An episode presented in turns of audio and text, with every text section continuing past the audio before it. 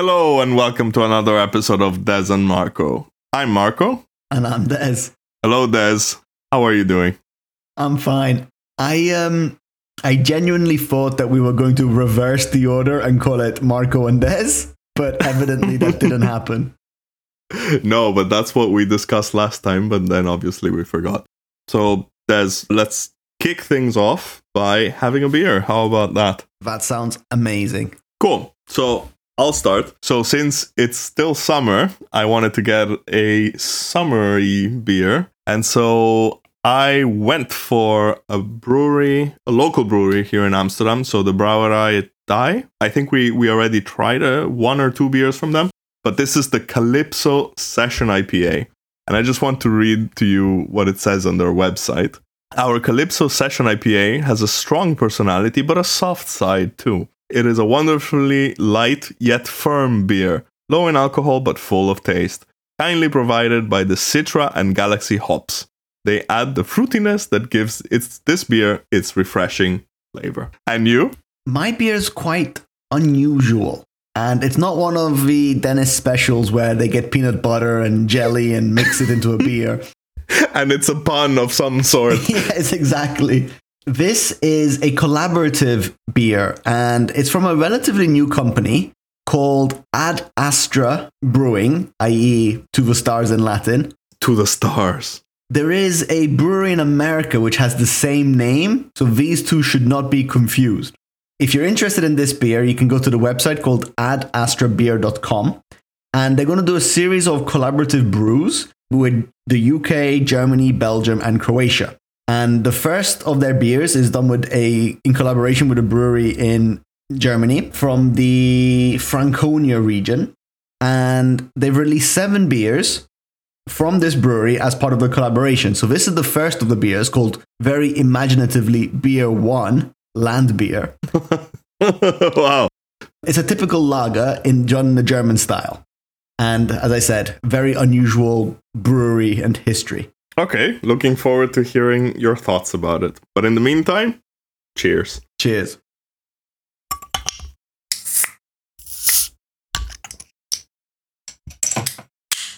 I want to start, like usual, with the news.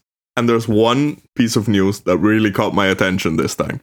So, you know, on this podcast, we're big fans of the James Webb Space Telescope, right? Yep. And you'll recall that last episode we talked about the first images from this telescope being published and how big they became, as in how popular they became in um, like pop culture.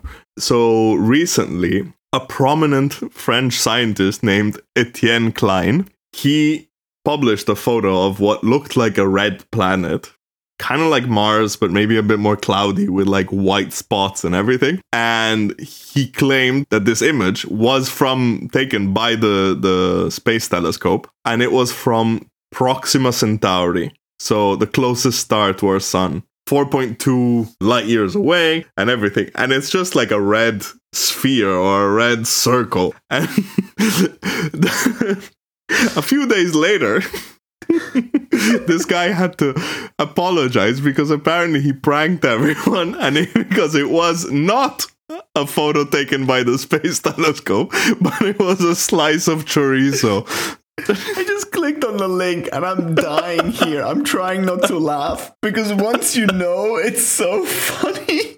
It's literally a slice of chorizo, and everyone's like, wow, what an amazing planet. Yeah, exactly. so, but it looks like a planet. Like if you, it looks like you know one of those like hellish worlds where it's like full of lava or whatever. But no, it turned out it was a prank all along. it was a slice of chorizo. I'm sorry. Really I know it's not well news, done. but it's just hilarious. Oh, that's hilarious. Oh, sorry. I need a moment to recover through the magic of editing, Des laughed uninterrupted for 45 minutes. but for you, it's only mere seconds. oh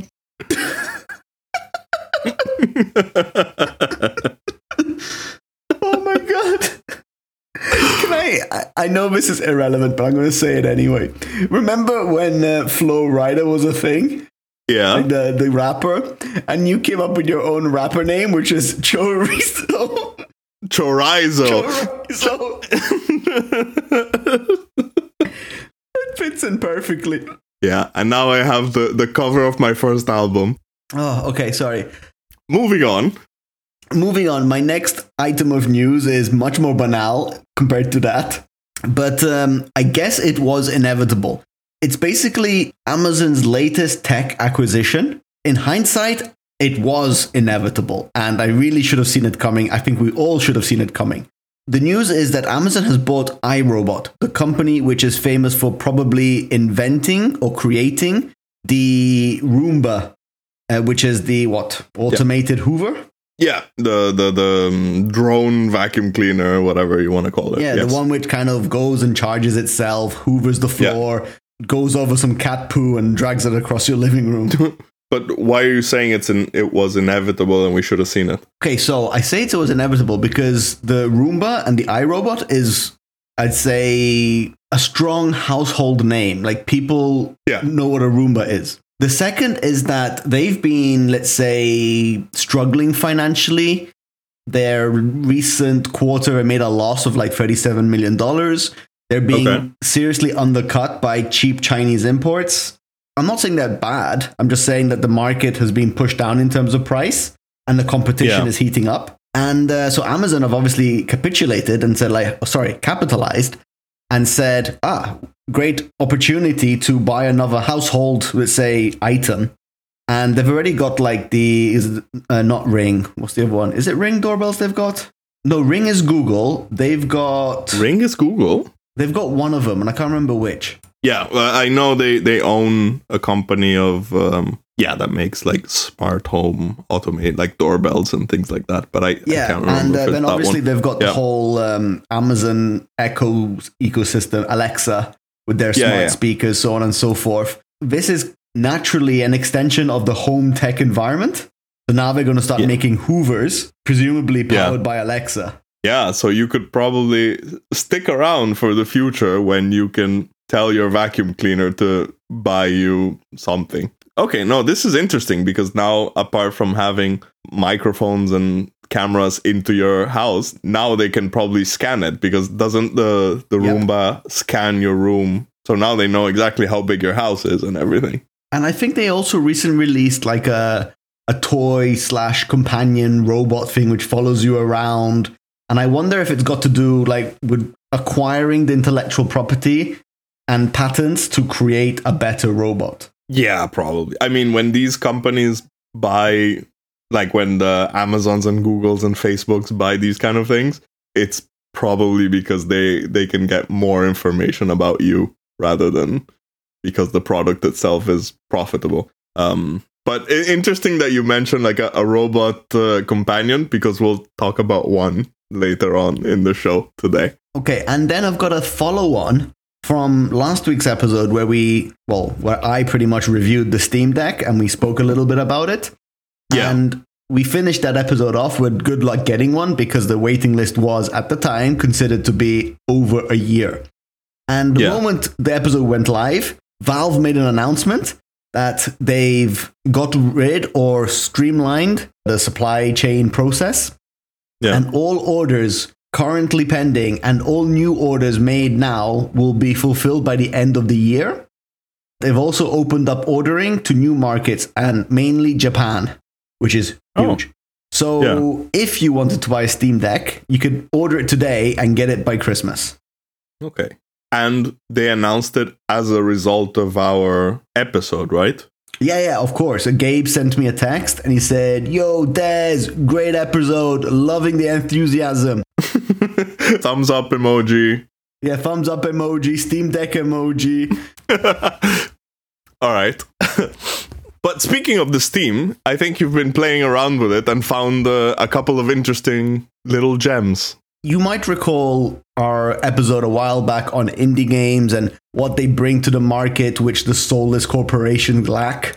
Yes, of course. One of the reasons why I was so enthusiastic about the Steam Deck was that we commented how a lot of these indie games have, have found, let's say, a niche or a platform on the Nintendo Switch, but they all cost a bit more. Yeah, Sometimes quite a bit more. yeah, that's a bad thing. Yeah. I actually held out buying a couple of these games specifically because I wanted to buy play them on the Steam Deck. And then the Steam Deck arrived, and I was like, woohoo, time to try these games out. And some of them have incredible stories. Now, one of them, which I really want to talk about, is a game called Vampire Survivors. And if you're into Steam and the PC world, you will have heard of this game. What I think is incredible is that this is a game made by a fellow Italian called Luca Galante, known as Poncle. And he created this game in his spare time as a project to kind of take care of his weekends more than anything. He Okay. spent a total of like $1,100, pounds, euros, whatever, on buying some assets, some art, and some music. And he then Okay. programmed the game. This game is early access on Steam. You can buy it for two euros. Okay, so it's like a bargain. He released it in December 2021.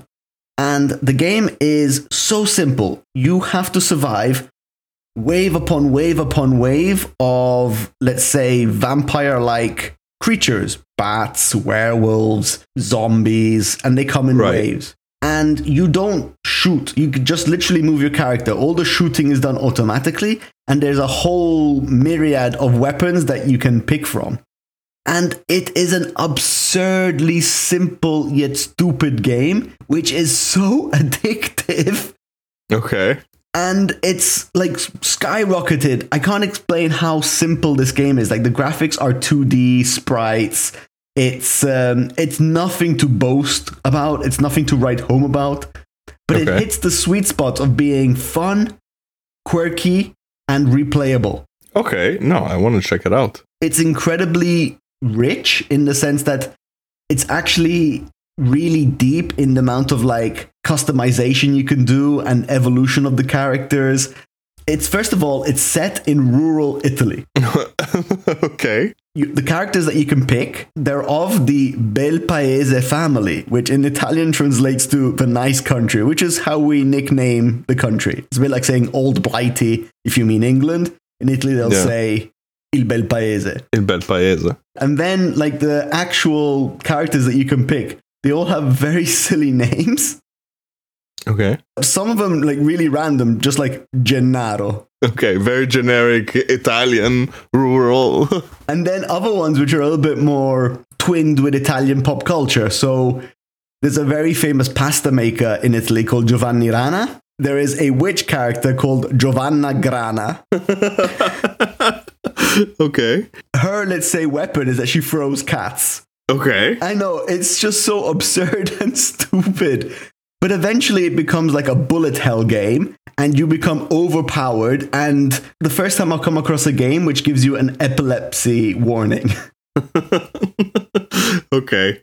So it gets really intense, I guess. gets really intense but i can't really i have to emphasize how fun this is it's um it's it's clearly a labor of love and Yeah. as i said it's super low key was done on the cheap but do not think this is a cheap experience this is a very rich experience at a bargain 2 euros and i don't know i must have caught people's imagination on twitch or whatever and it shot up the steam charts at one point and still increasing it at 80,000 people playing it at the same time. Oh, wow. Okay. The guy is um, estimated to have made like 1.5 million euros in one month. Wow. Imagine. So he's quit his day job and he's now dedicated to completing this game because, as I said, it was early access. Yeah. And, you know, get on the gravy train early because I suspect the price will go up eventually. Yeah, of course. But here's a question because I, I actually don't know. How does early access work? So basically, the game is not finished. And the guy just kind of released it, I guess, to finance the the the end of it. And so you can buy it for you said what was it, two euro, two pounds, whatever it was. But what happens when the game, like the full game, actually releases? Do you still own it, or do you have to buy it again? No, no, you own it. So, as you said, it's a way to allow games to receive funding to complete the development, but also guide the development. So, if the feedback is that this doesn't work or that doesn't work, they can tweak it before releasing a final product. So, to quote Okay. Steam, early access, what is early access? Steam Early Access enables you to sell your game on Steam while it is still being developed and provide context to customers that a product should be considered unfinished. Early access Okay. is a place for games that are in a playable alpha or beta state are worth the current value of the playable build and that you plan to continue to develop to develop for release. It's not a way to crowdfund a product. There is a product to sell already, and there is something Yeah. playable the moment you buy it. And it's not a pre-purchase. So it's not like you will um, you give money, you don't get to play it, and you have to wait for it to be released. Yeah, So- it's not a yeah yeah uh, pre-order. Yeah. So they need to offer something playable at the moment of purchase. But then you will get the final product at the end of it. Yeah. So yeah, I guess like in a way you are kind of investing in the game and Yeah, but there is a playable product full- the moment you Yeah. buy it. yeah, yeah. But they okay, make it, it. but they make it sure that you know the experience might change. Also, while you were talking, I was I because I I- I'm pretty curious. I looked it up on YouTube, and the um, IGN review or early access preview, whatever it's called, they call it Roomba of Death. So it ties back to what we were saying before. Okay, but sorry, didn't mean to interrupt. Go ahead. I think that's it. Vampire Survivors available early access on Steam for two euros, and it plays magnificently on the deck because I think, in all fairness, even a vacuum cleaner could play this game. wow. All right. So okay, but so is is it difficult or like is it easy then or It's easy in the sense that it's so simple to pick up, but it is Okay. actually, let's say, difficult to reach the end of a level. okay, easy to play, difficult to master? Well, yes and no. I think you need to learn what, let's say, power ups complement each other. Right. Okay. And as I said, no game is longer than 30 minutes because after 30 minutes, come what may, death comes and kills you. Oh, okay. So you have to finish it by then. So, yeah, you can only play up to 30 minutes essentially, Mm, which is okay. great because it's something that you can sort of pick up quickly on the go. Okay. What else have you been playing? This is another one which I actually held off buying on the Nintendo Switch called The Art of Rally, made by um, a developer called Funselektor Labs. And this is a company which is essentially owned by one person called Dune Casu, who is a Canadian, I think. Uh, don't quote Okay. me on that. Don't forget, our research is terrible. what research? yeah, exactly. But I really think you will like this because, as the name implies, it's a car game. yeah. It's an homage to the golden era of rally racing. Oh, okay. So you start in the late 60s with cars available in the late 60s. They don't Yeah. use the real names of the cars for copyright reasons. Yeah, of course. So um, my fa- so they always just the names are funny. Again, remember we were talking about like um, EA and FIFA, how the companies which didn't have the rights used to make funny Yeah, names yeah, of players. Imagine that, but with cars. Okay. Instead of like the Mini, they've got the Meanie, and it's like angry mean. oh, okay. Meanie with like EA. Okay. Exactly. And uh, for example, the the Cosworth is called the Cosy, Okay. and things like that. And um, the French cars, for example, the Renault Five is just called Le Cinq. okay, that's funny. Art of Rally. Okay. The graphics use like an isometric bird's eye view where you follow the car. It is gorgeous, absolutely gorgeous isometric graphics. Mhm. It is a difficult game, but it's a true, again, labor of love to that golden age of rally. And you progress from the late 60s to the early 90s. So you go from those really old cars, like the Yeah. um, the Renault Cinq, etc., etc., yeah. to like the more modern ones, like the Lancia Delta Integrale, the Subaru Impreza, the Toyota Celica. Yeah, yeah, wow. Oh yeah, that that was like the I think it was called Sega Rally. Like Yeah. that historic, like iconic arcade game that was in every arcade. you will go for a whole gamut of cars which were historically accurate and let's say Mhm. perform in similar ways with a little fun blurb of the car in a game which is absolutely beautiful to look at a game which Okay. it looks simple but is difficult to master a proper zen like experience like the music is sort of electronic lo-fi music maybe Okay, yeah, that's pretty. it is so fun to play again made by one person Dune Casu from Funselektor Labs Okay, no, I'll check it out. And actually, like when when you wrote it in our little script, I went to check out a couple of reviews and I saw that it's available also on the Switch, but the Switch one isn't. That one got mixed reviews, while like on Xbox and PC and and such, it was um, very well received. I would definitely wait for a sale because I was going to buy it on the Switch, and it's the most expensive platform to buy it on. And I said no, Yeah. I'll wait to get it on Steam and play it on the deck. And I eventually picked it up for that magical under five euros price. Yeah, of course. I definitely want to check this one out. It's available, look, on uh, Windows, Mac OS, Linux, PS4 and 5, Xbox One, Xbox Series X, Nintendo Switch. It's available everywhere. Cool. And then finally, the other game that you wanted to talk about was Drinkbox Studios' latest game, which is called Nobody Saves the World. And I'm actually really curious to hear your thoughts about it because so they're the same makers of Guacamelee, which is one of my favorite games or series, and I think for you as well. And I actually bought it on the Switch recently, like be, uh, following a sale, because I was really curious. It, it got good reviews and everything, but it would not let me play it in handheld, which I found kind of s- silly. Are you for? Um, yeah, yeah, yeah. Like I, I, I was like, you know, my my partner was like watching TV, and so I was like, okay, I'll play with the Switch on handheld, and it kept telling me to remove the Joy Cons because it you need to play it with the Joy Cons detached from the console. Oh, Okay. How does that work for like the Switch Lite? I have no idea. Oh, that's really interesting. Yeah, and I kept like trying to like restart the game, saying no, there must be like some kind of um, bug or anything. And then I got upset and um, never actually played it. So curious to hear what you think about it. In a nutshell, I'm a little bit disappointed. Only because the bar was set so high with Guacamelee. Yeah. Okay. Quick recap Guacamelee was a 2D platformer set in the Mexican, let's say, In the Maxiverse. in the Mexiverse, correct? um, in the was it luchador style. So you are a agave farmer slash luchador wrestler who can shift between the the world of the living and the world of the dead.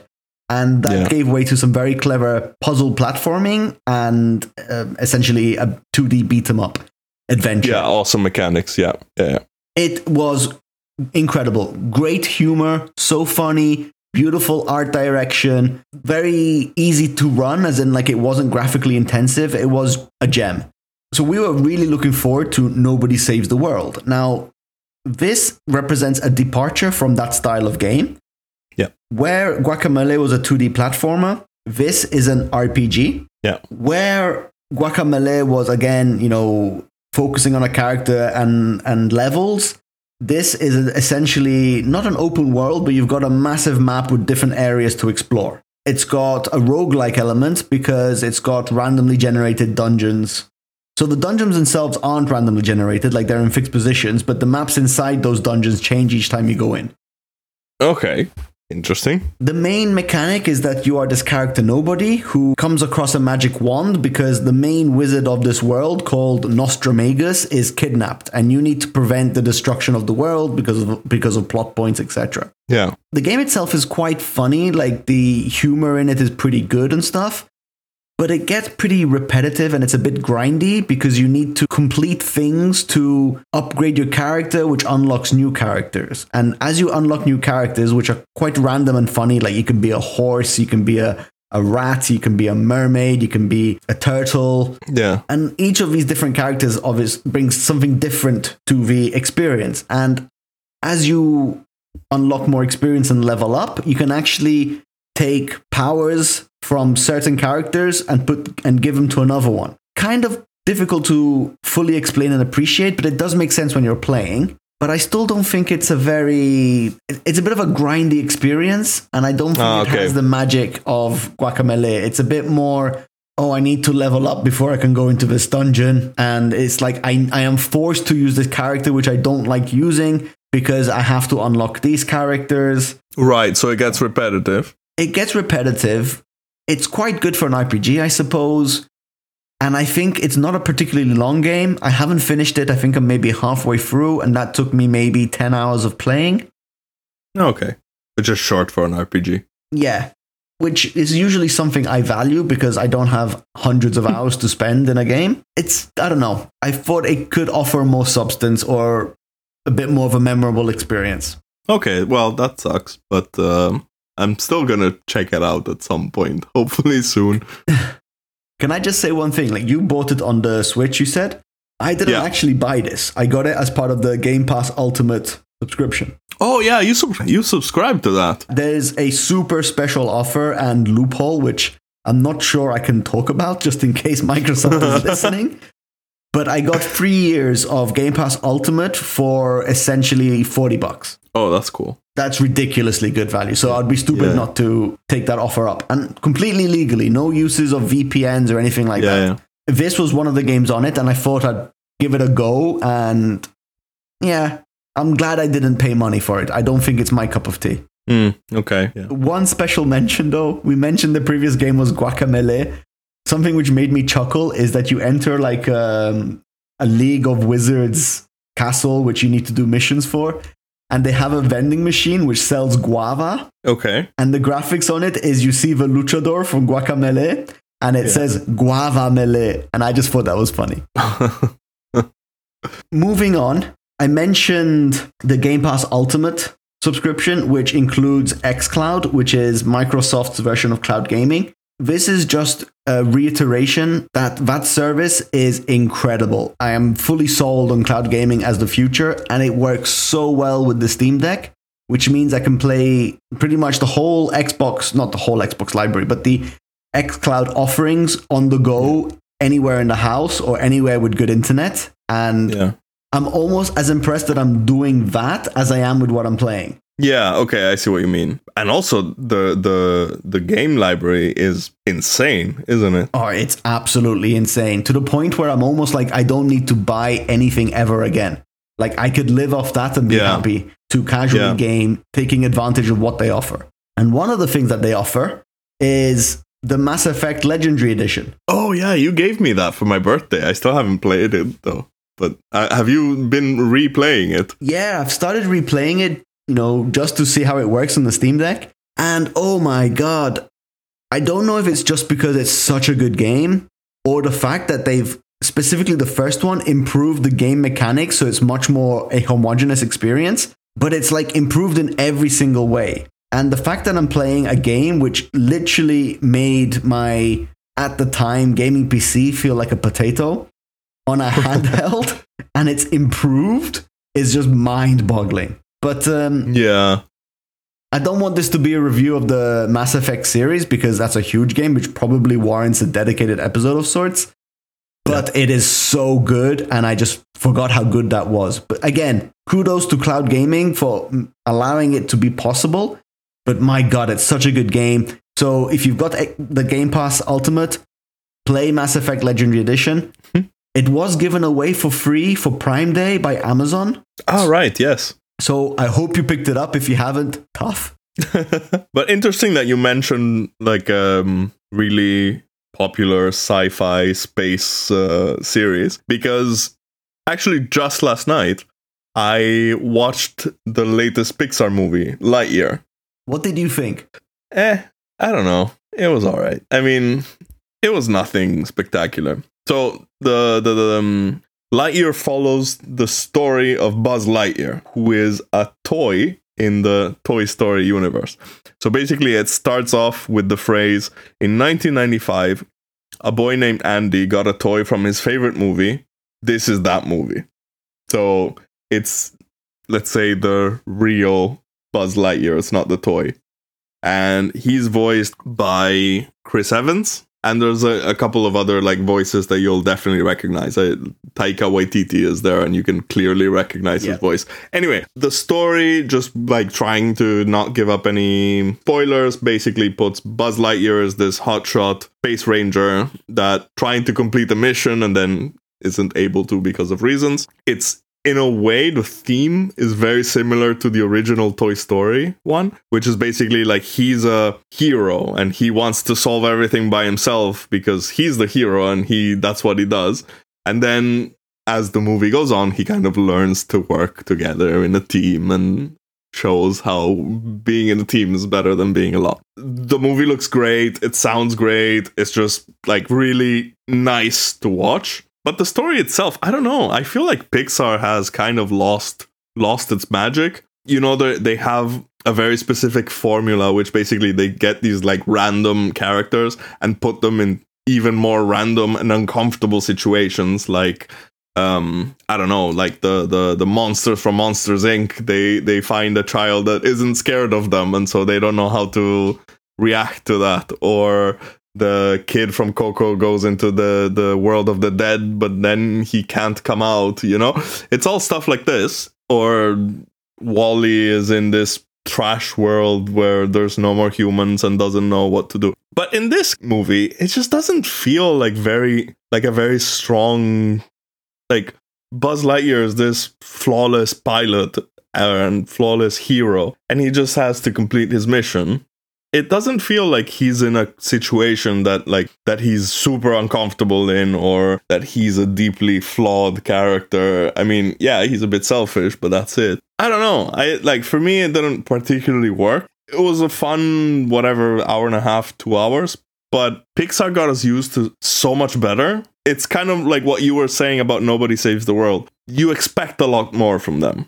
I see exactly where you're coming from. I watched it a couple of nights ago as well, basically because it's just been released on Disney Plus. So I think everybody who didn't go see it in the cinema is now watching it. Yeah. And yeah, I think the story was a little bit derivative. You knew exactly what was going to happen before it happened. Yeah, pretty much. Because also the the the bad guy is mysterious, and so you kind of guess who who that is in the end. There was a bit of controversy attached to it because his partner is a space ranger who. Uh, this is not really giving anything away, but the whole plot is that they're trying to escape from a planet because of what happened at the beginning of the movie. Yeah. But every time he does a test flight, for him it's only I think four minutes or two minutes, but four years passes on the planet that they're on. Yeah. Which is a cool sci-fi mechanic. I, I, I really enjoyed it. It's very interstellar. What is essentially for him a couple of weeks' work, everyone else on this base, so to speak, has aged a lot. And you see them age. Like Yeah. you see them fresh faced at the beginning of the movie, and a quarter of the movie in, a lot of those people are now very old, including his partner, who you see Yeah. through little snippets, and you see her have a same sex relationship and have, Yeah. a have a child. And I personally don't care, but a lot of countries have put restrictions on that movie, which Disney has abided to. Like they've cut those scenes out for specific markets. Oh, okay. So that was controversy number one. Yeah. I read yesterday that like Singapore rated this movie the equivalent of like rated R, Yeah. which is adults only, because there is one same-sex uh, kiss, and that's it. I feel like Disney did it to, let's say, appear inclusive, but then they went and They backtracked. yeah. But okay, you know, you said controversy number one. Are there others? uh, no. Oh, okay. So, so I was just on a roll. why did you say one then? I don't know. I thought there was more, but then I looked at my notes and no, there isn't more. Um, Why would you create this kind of hype? Sorry, I feel I feel like a fraud. Oh, you know something which blew me away about the movie though. I was What? convinced that the voice of Buzz was Tim Allen. I, I Chris Evans to me doesn't sound like that, and yet really? No, it sounds exactly like Chris Evans. We like we were watching it yesterday and we are like, uh, Captain America. really, I was like, I didn't realize Tim Allen was in this movie, and he's not in this movie, by the way. So it's just me. All right. Well, no, yeah, no, he's not. Tim Allen being the voice of Buzz Lightyear in the Toy Story series. But the, for me, the star of the movie is the the robot cat Socks. Oh, definitely. He is just like hilarious. Meow meow meow meow meow. it was funny. It was hilarious. He's really cool. He's like the best character. But yeah, I don't know, Des. I was not convinced.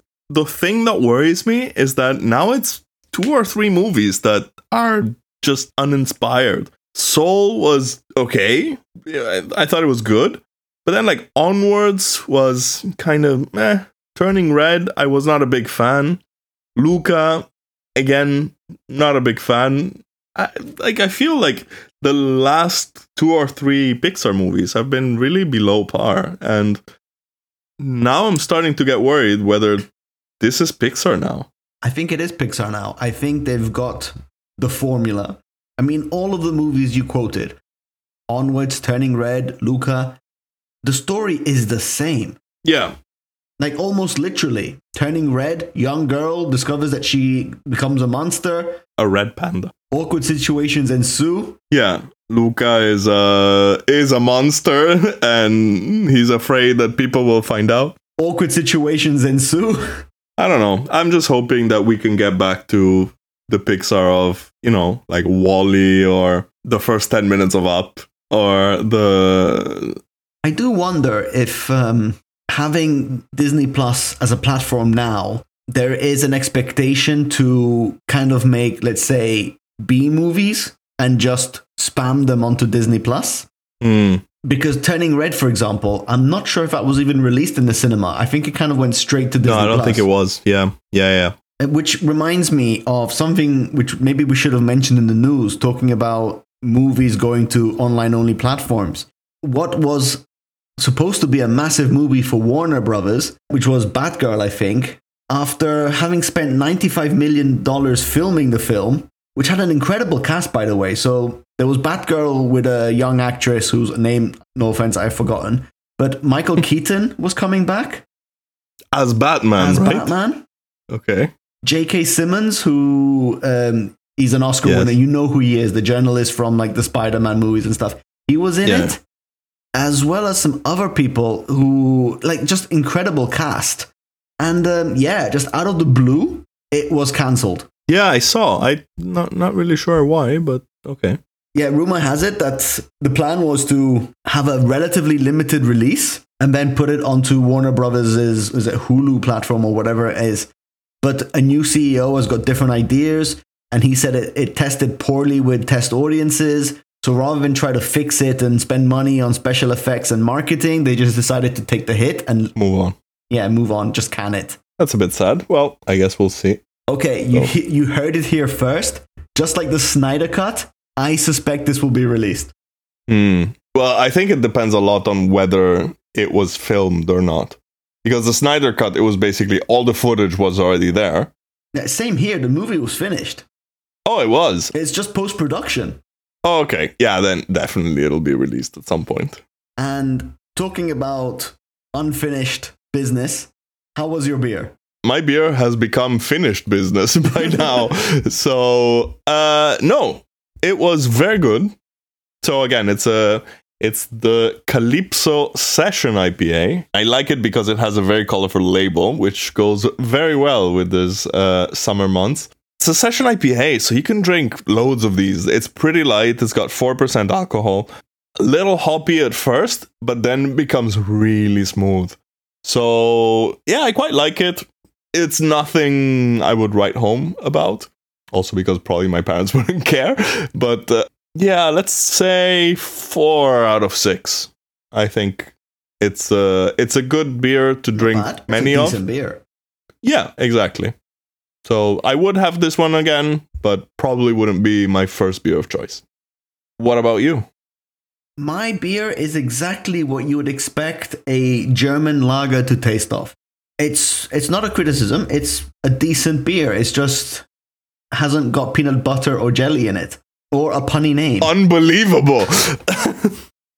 So yeah, it's fine. It's a it's a decent beer. If you want a German style lager, this is a good beer to drink. It's brewed traditionally following their methods, and as such, I would give it a 3.5 out of a six pack. It's good, not exceptional. okay. I do like the idea behind this brewery. I love the idea of having these collaborative projects with different countries and having unique beers showcasing the styles of beers from that country. So Yeah. definitely a project I wouldn't mind revisiting. This beer is fine. As I said, it's exactly what you expect a German beer to taste of. It's good. Would I recommend it? Yes. Is it the best beer I've ever had? Mm, not really, but it's good. I enjoyed it. Yeah, also because if it was the best beer you ever had and you give it a 3.5, you've got pretty high standards. but that brings us to the end of the episode. So, Today we talked about Amazon buying iRobot, the makers of the popular Roomba vacuum cleaners. And then Des went on again to brag about his Steam Deck that I'm not, I'm totally not jealous about, and recommended a couple of games, a couple of indie games. Vampire Survivors, which is really fun, available for 2 euro on Steam. Art of Rally, which is really cool cartoony rally game, I suppose. And Nobody Saves the World from the makers of the Guacamelee games. And then finally, we both saw and were kind of disappointed by Lightyear, the latest Pixar movie. Having said that, Des, I will speak to you next time. See you next time, guys.